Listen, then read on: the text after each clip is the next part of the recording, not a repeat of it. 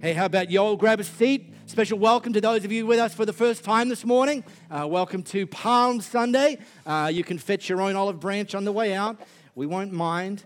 Um, and uh, we're glad you're here. We certainly uh, do everything as a church with you, first time guests, as our number one priority. And uh, we pray that this time that we spend, and you'll be done by 11, okay? So put your watch away, 11. You already know the answer. And uh, let's just, well, that's probably fake news some Sundays, but. This, uh, you will probably recognize, is what we these days call a smartphone. Now, smartphones were kind of released, uh, whether you think that Apple was the first, they probably weren't, but let's just say Apple released their version of the smartphone called the iPhone. Not yet, please. Uh, back it up, Zodwa, good girl their version of the, of the smartphone in 2007 with the iPhone. And since then, it has become a very crowded marketplace. So I, Apple are still very much in the mix. Uh, Samsung came along and copied them, so they entered the, uh, the uh, sphere. Google are a recent entrance with their Pixel phones. Uh, let me think, who else? Sony. Uh, no one buys this. Uh, LG, uh, Oppo, uh, Huawei, um, which, uh, thank you, I pronounced that correctly. You're welcome. Um, and the list goes on. Xiaomi, if you're in uh, sort of more Asian countries, and, and the list goes on, and the, and the number of competitors come in. And the problem with the, having a crowded marketplace is you, as a manufacturer, you, as a, a seller of these devices, you have to differentiate yourself. Why would someone buy your branded phone and not buy the other branded phone? And so, companies with their particular phones, they're trying to differentiate themselves on screens the size of the screen, the, the sharpness of the display of the screen. Ours is better than theirs it's got more pixels, it's brighter, it's got 4K resolution, whatever it is. That's a thing. Um, they might try to differentiate themselves on design, although these days they kind of all start to look a little uh, bit the same. They might even uh, try to differentiate themselves on battery, battery life. And uh, if you're one of those irresponsible people that occasionally lets your battery run to zero and have to borrow your friend's phone to make calls, and you know who you are, then the good news, and you may have missed it, is that at the Mobile World Congress in February, the Energizer, the Eveready Energizer company, released uh, a phone, and this is it. It's called the Eveready. That's it on the left. This is a regular phone. This is the Eveready phone. It's a real thing called the Energizer Power Max. The Energizer Power Max has five times the battery storage capacity of the leading Samsung phones. So if that's you, you're welcome. I've just solved your problem. You thought Energizer just makes batteries. Well, they do, but now they've decided to attach a phone to one. And uh, you'll be able to get that very shortly. But here's the thing batteries are an issue. Question How many of you charge your smartphone every night? Put it on some sort of charger. Okay. Now, look,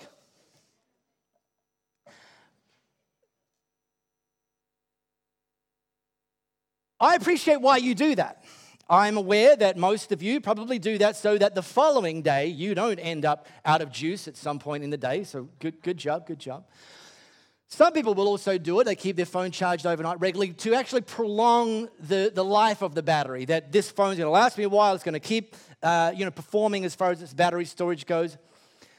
The problem is that actually doesn't work. In fact, if you charge your phone every single night, you actually create what the manufacturers call a false memory.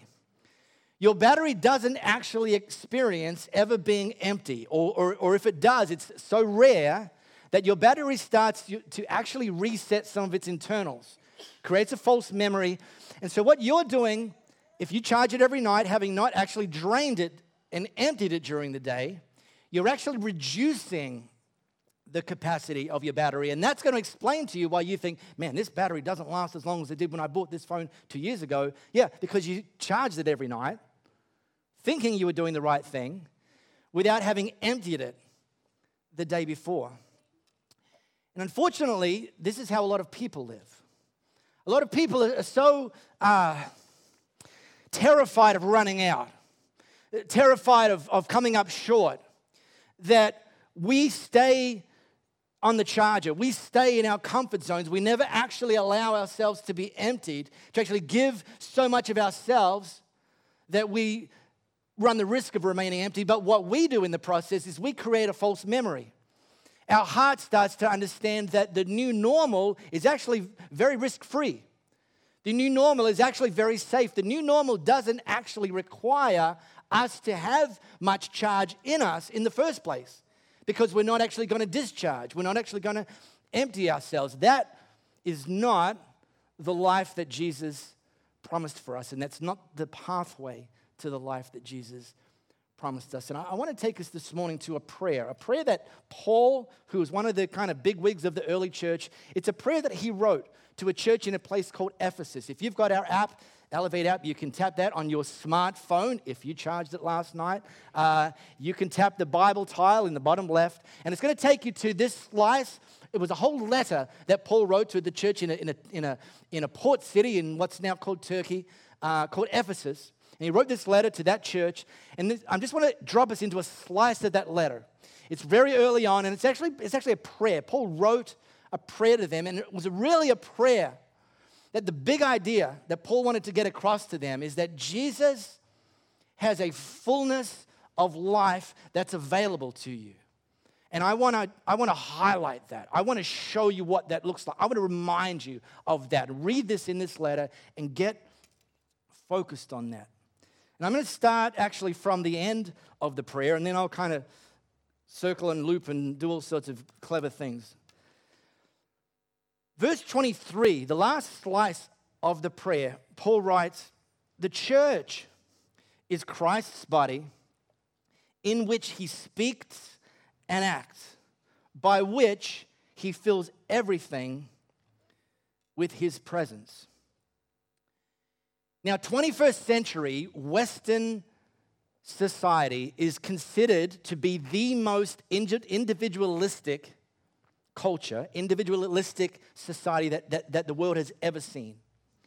And you and I live in that. And we get told that if you need other people to get through life, then you must be weak.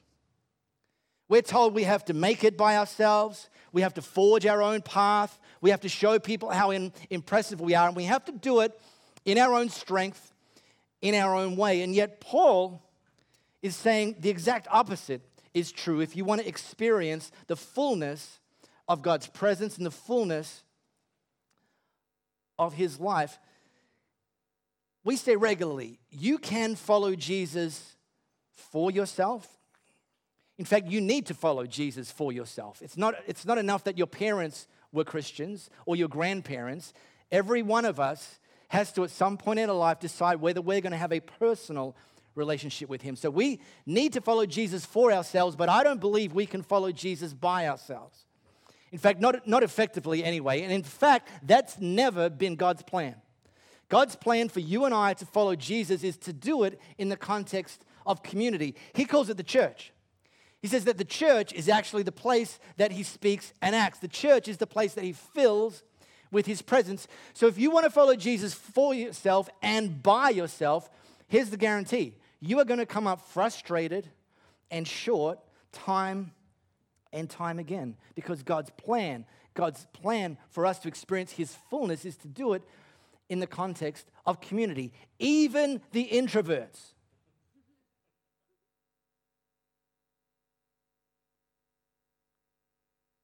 We have a thing called elevate groups.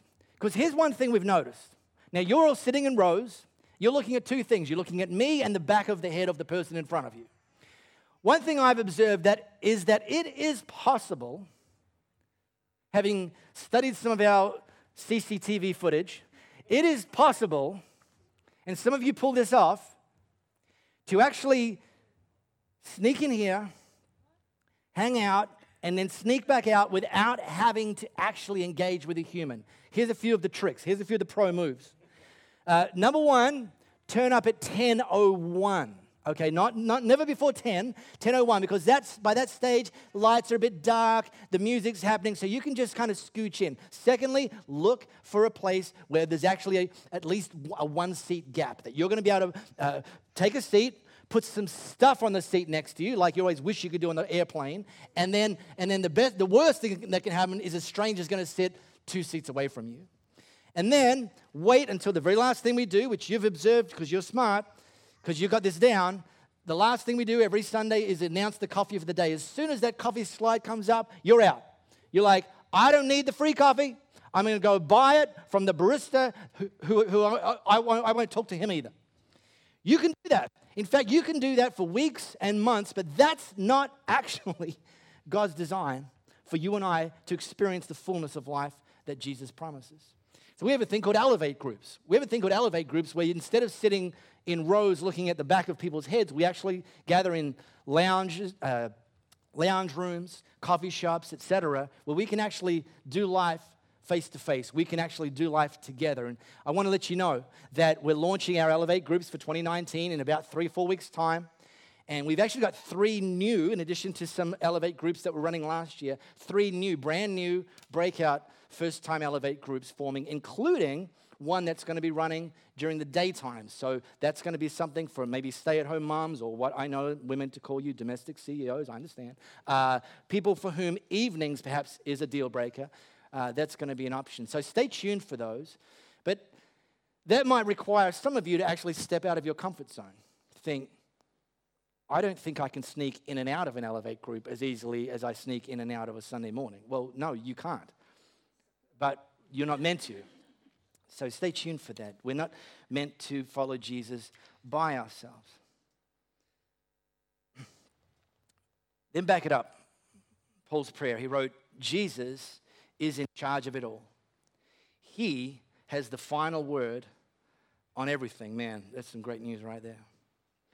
And at the center of all this, Christ rules the church. The church you see, here you go. The church you see is not peripheral to the world. The world is actually peripheral to the church. Now, if you only read the first part of this verse 22, it looks like Paul's bragging about Jesus, and he is. Jesus is in charge of it all. He has the final word on everything. He's at the center of it all, and he rules the church. So Jesus is a big deal. Jesus has got it going on.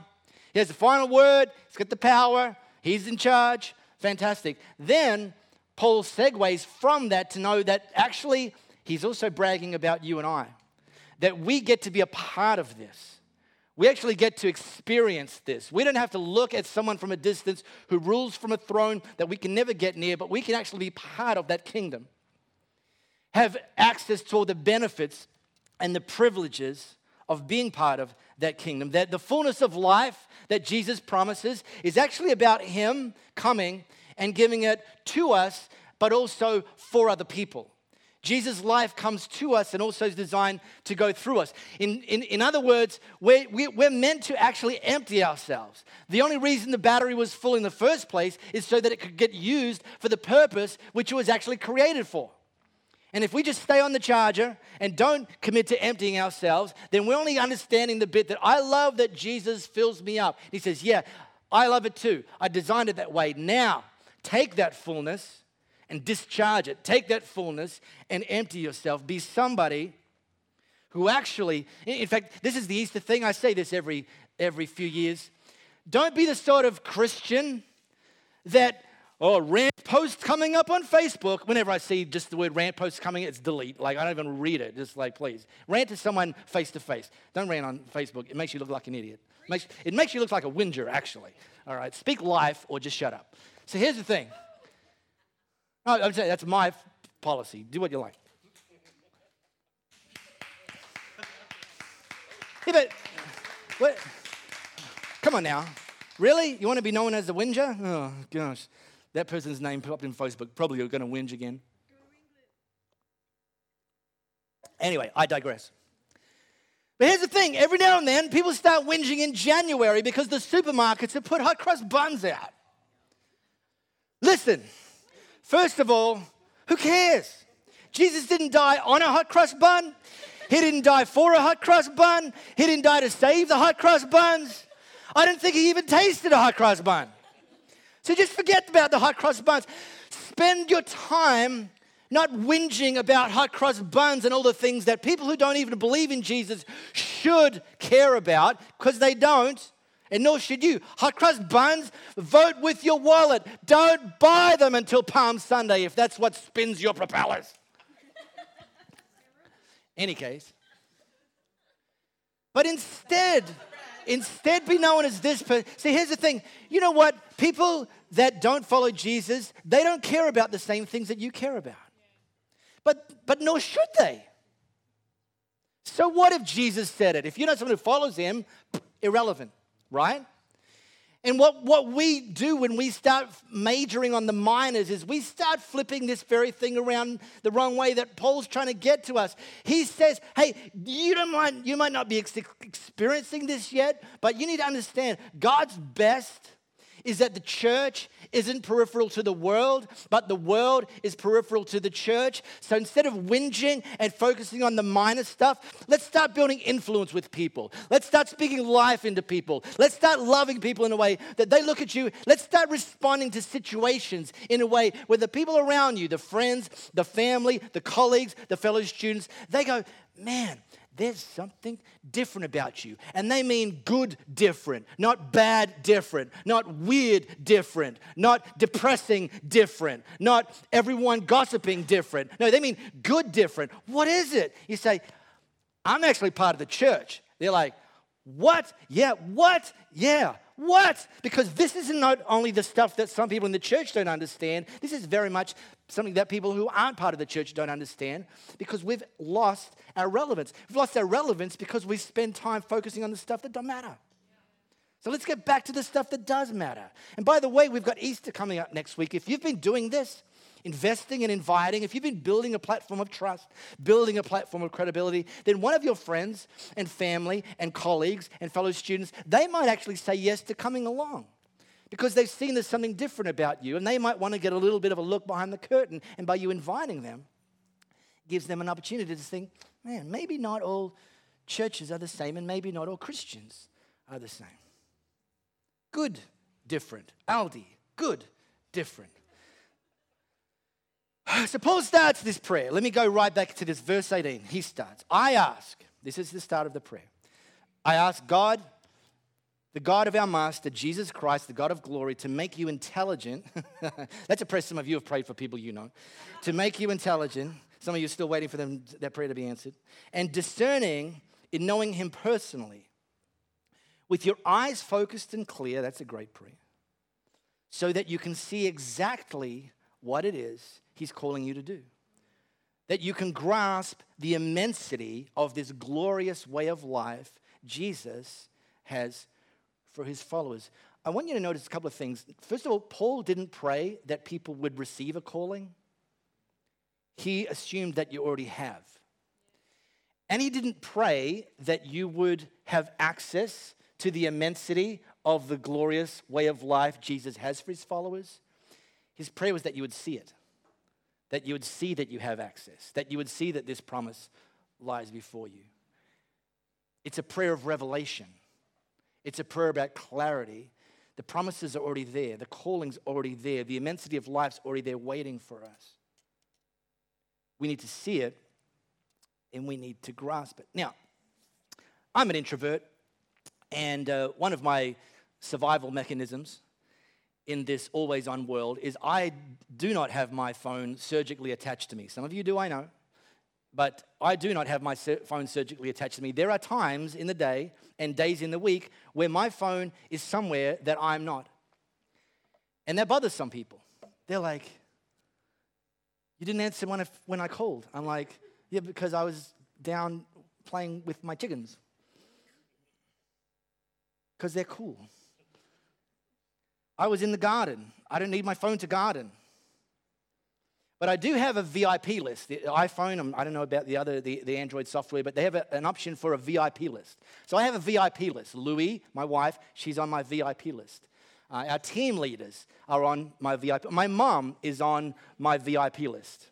And I now have a, a watch that actually tells me when somebody on my VIP list is actually texting or phoning. So when somebody on my VIP list phones or texts, I actually sprint, drop what I'm doing, I sprint to find my phone so I can actually respond to them.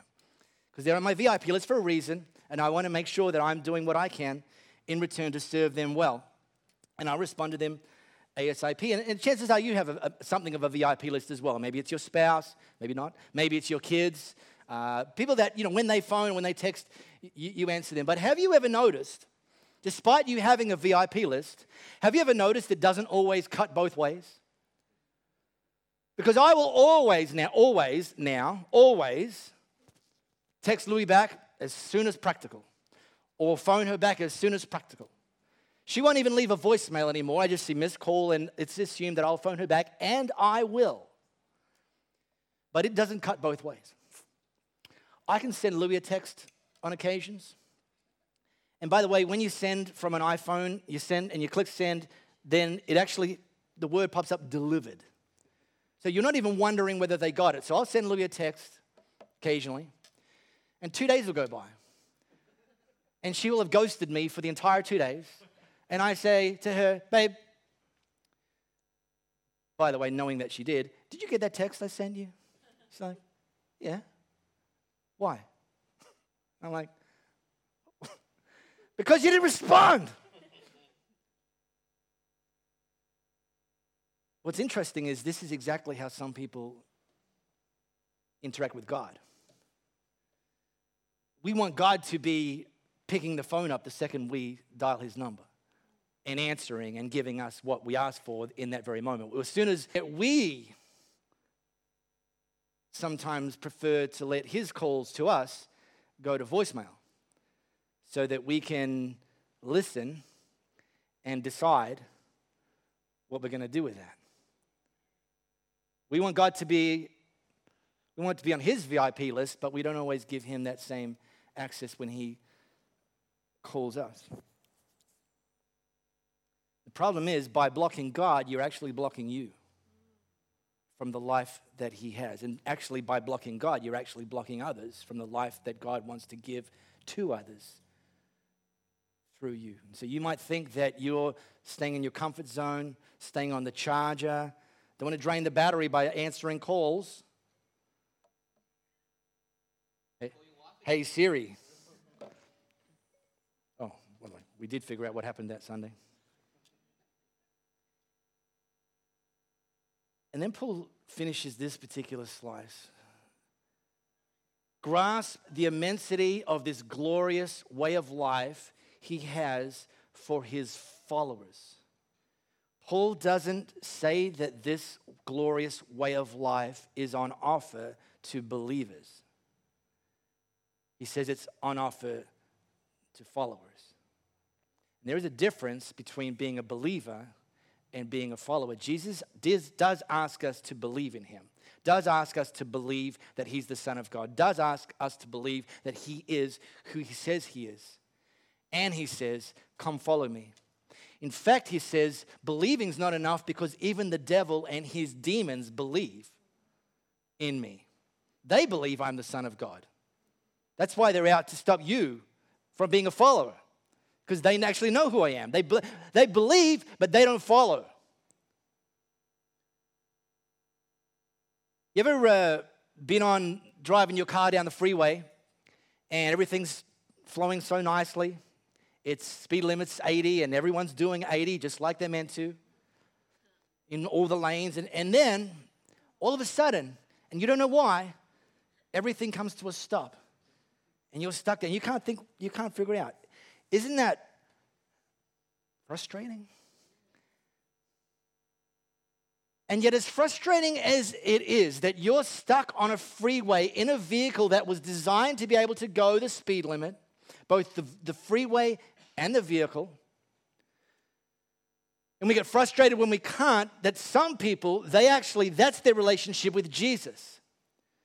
They decided to believe in him, and in that moment, they got in the car, got on the freeway, pointed it in the right direction, the direction of Jesus, said, Yes, Jesus, I believe in you, but then just stayed stuck in that same place and haven't got frustrated because they've thought the end game is believing. But Jesus says, No, no, I'm calling you to follow me. In fact, not just calling you to follow me, I'm telling you that the, the immensity of a glorious way of life is available to you, but it's available to you only if and as and when you follow me.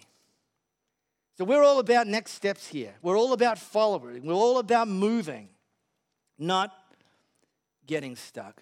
We're all about progress. We're all about laying a hold of these things that Paul said we actually already have a calling and a promise of a glorious way of life. A couple of years ago, Louis and I were looking to sell our house and, and buy another house. And uh, so we called up a real estate agent, one of the leading agents in our area, who I happen to have been friends with some 23 years previous, but hadn't seen her in that time. Her name's Karen, and Karen uh, pulled up to her driveway and came to the front door, and she said this to me as I opened the door Mark, 23 years later, Mark, you haven't changed a bit. Now, if I was a cynic, knowing that she's coming there with the p- potential of getting our business as a real estate agent, I would think to myself, she probably says that to everybody. And obviously not true. But I thought to myself, oh, that's nice. 23 years later, you haven't changed a bit. but if Jesus ever says that to you, it's not a compliment.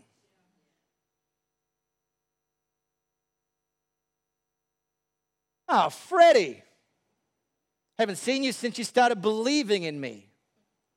You haven't changed a bit.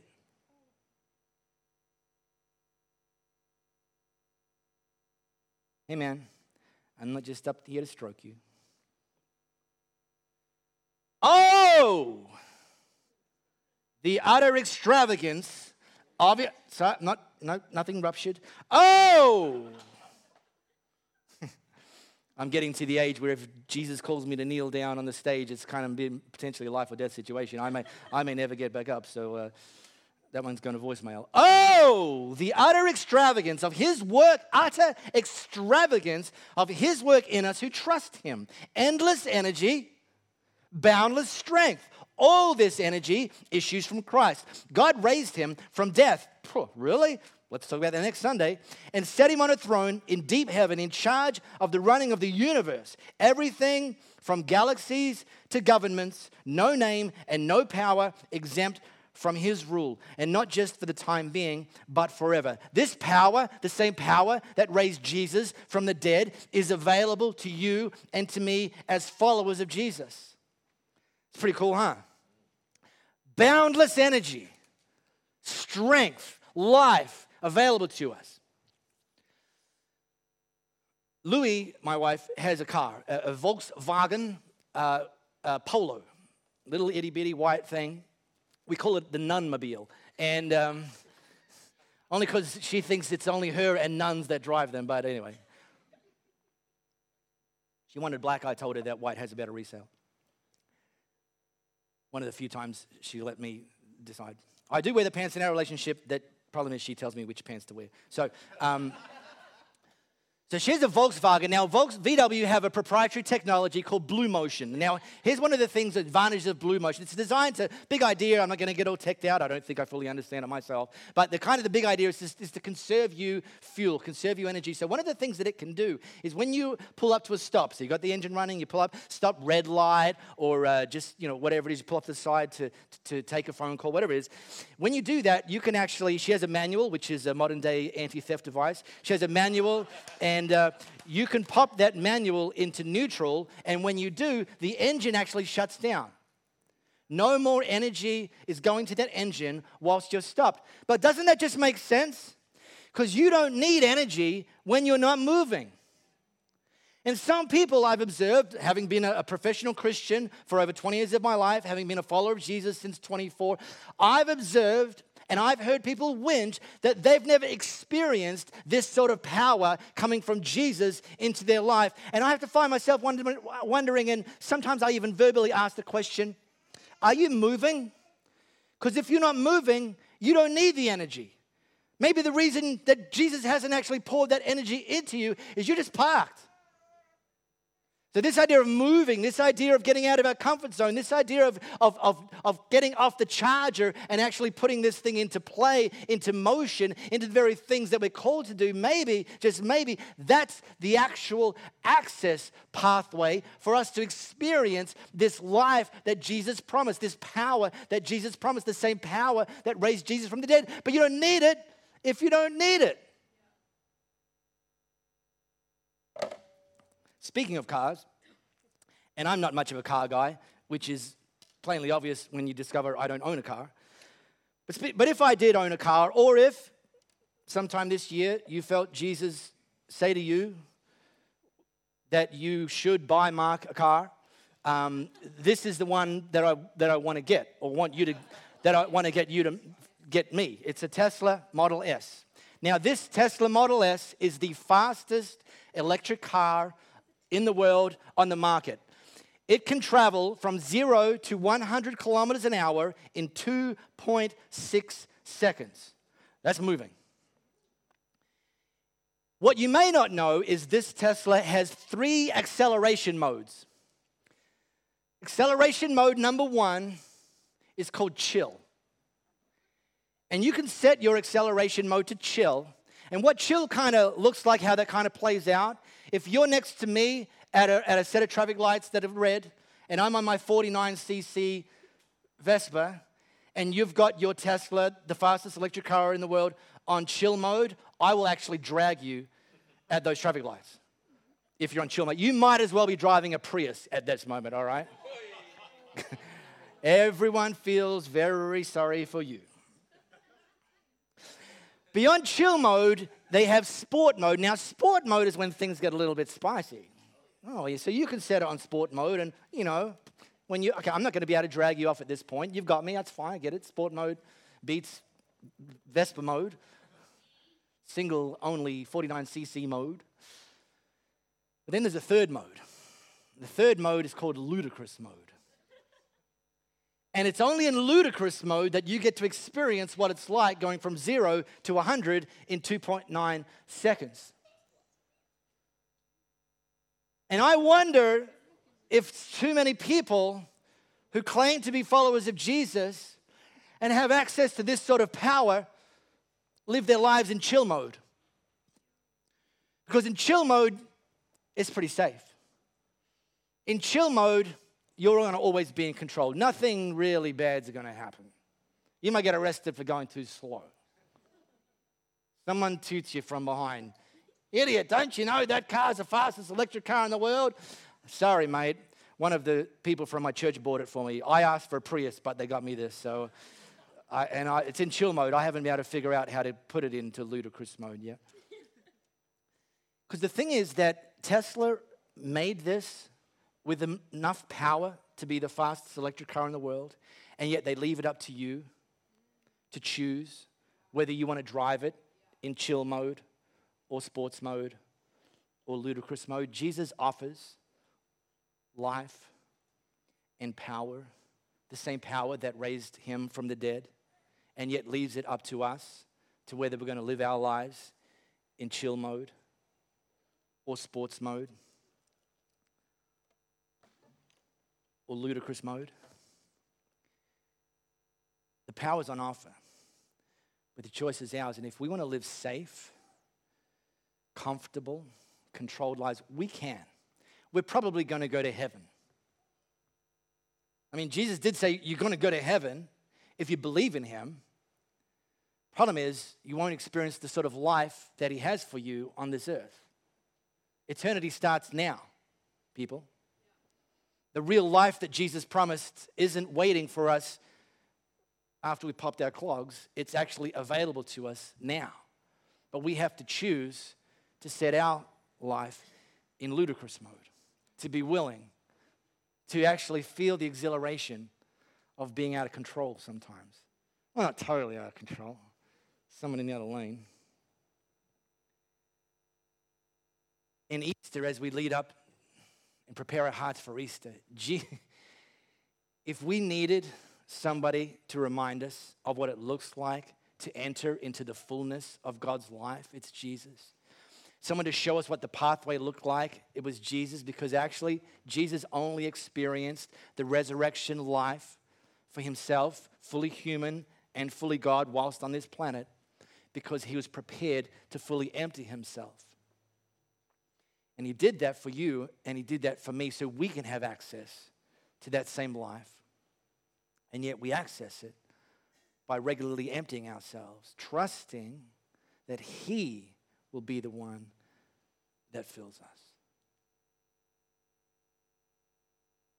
This morning, I want to give you an opportunity if you've never actually made a decision to put your trust in Jesus, to say that, yes, Jesus, I believe you are who you say you are. I believe that you are the Son of God. I'm going to give you an opportunity this morning to say yes to Him, to actually start that journey that starts with belief. It has to venture into following. It's though it starts with belief. If you've never actually said, Yes, Jesus, I will put my faith in you, I'll put my trust in you, I want to give you that opportunity right here, right now. All I want you to do is put your hand up. Say, Today, that's the choice, that's the decision I'm making. And when I see a hand, you can put it down. And then I'm going to pray for you from up here. So if you've never made that decision, say, Jesus, I put my faith in you, I put my trust in you. How about you make that decision right here, right now, and then I'll pray for you where you're sitting. Okay, before Jared comes up, let me do one thing. Let's, let's us do one thing. It's Easter next Sunday. I know you know that. Easter is probably the second time of the year that your friends and family and colleagues and fellow students are more likely to say yes to an invite to a church context. And uh, next Sunday, we're, we're, gearing things up. We're not going to do a big flashy show. I don't, I don't know that's kind of our shtick. Uh, we're a bit more of a uh, how than wow kind of church.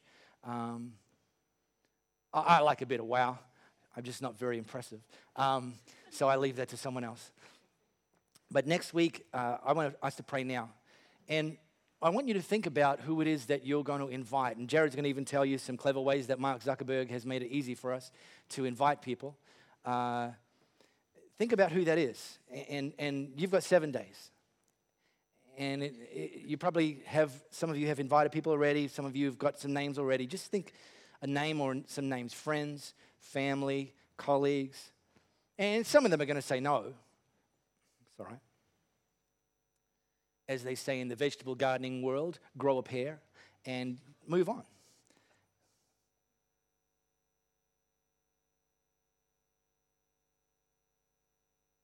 Let's think about that. Yeah, I tell you, boy, was, I think I need to put my batteries back on the charger right there. Things are getting pretty out of control. I'm starting to, starting to preach in ludicrous mode right now.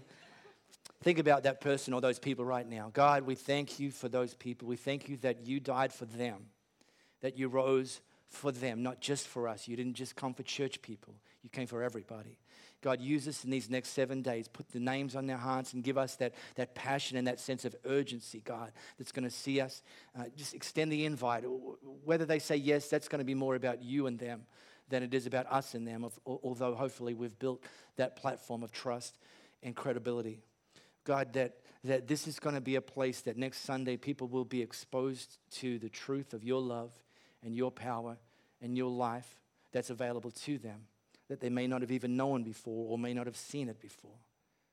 We thank you, God, that your house will be full and that churches right across our city, our nation, and the nations will be full to be able to communicate the life, the resurrection power that you have available to them. In Jesus' name, amen.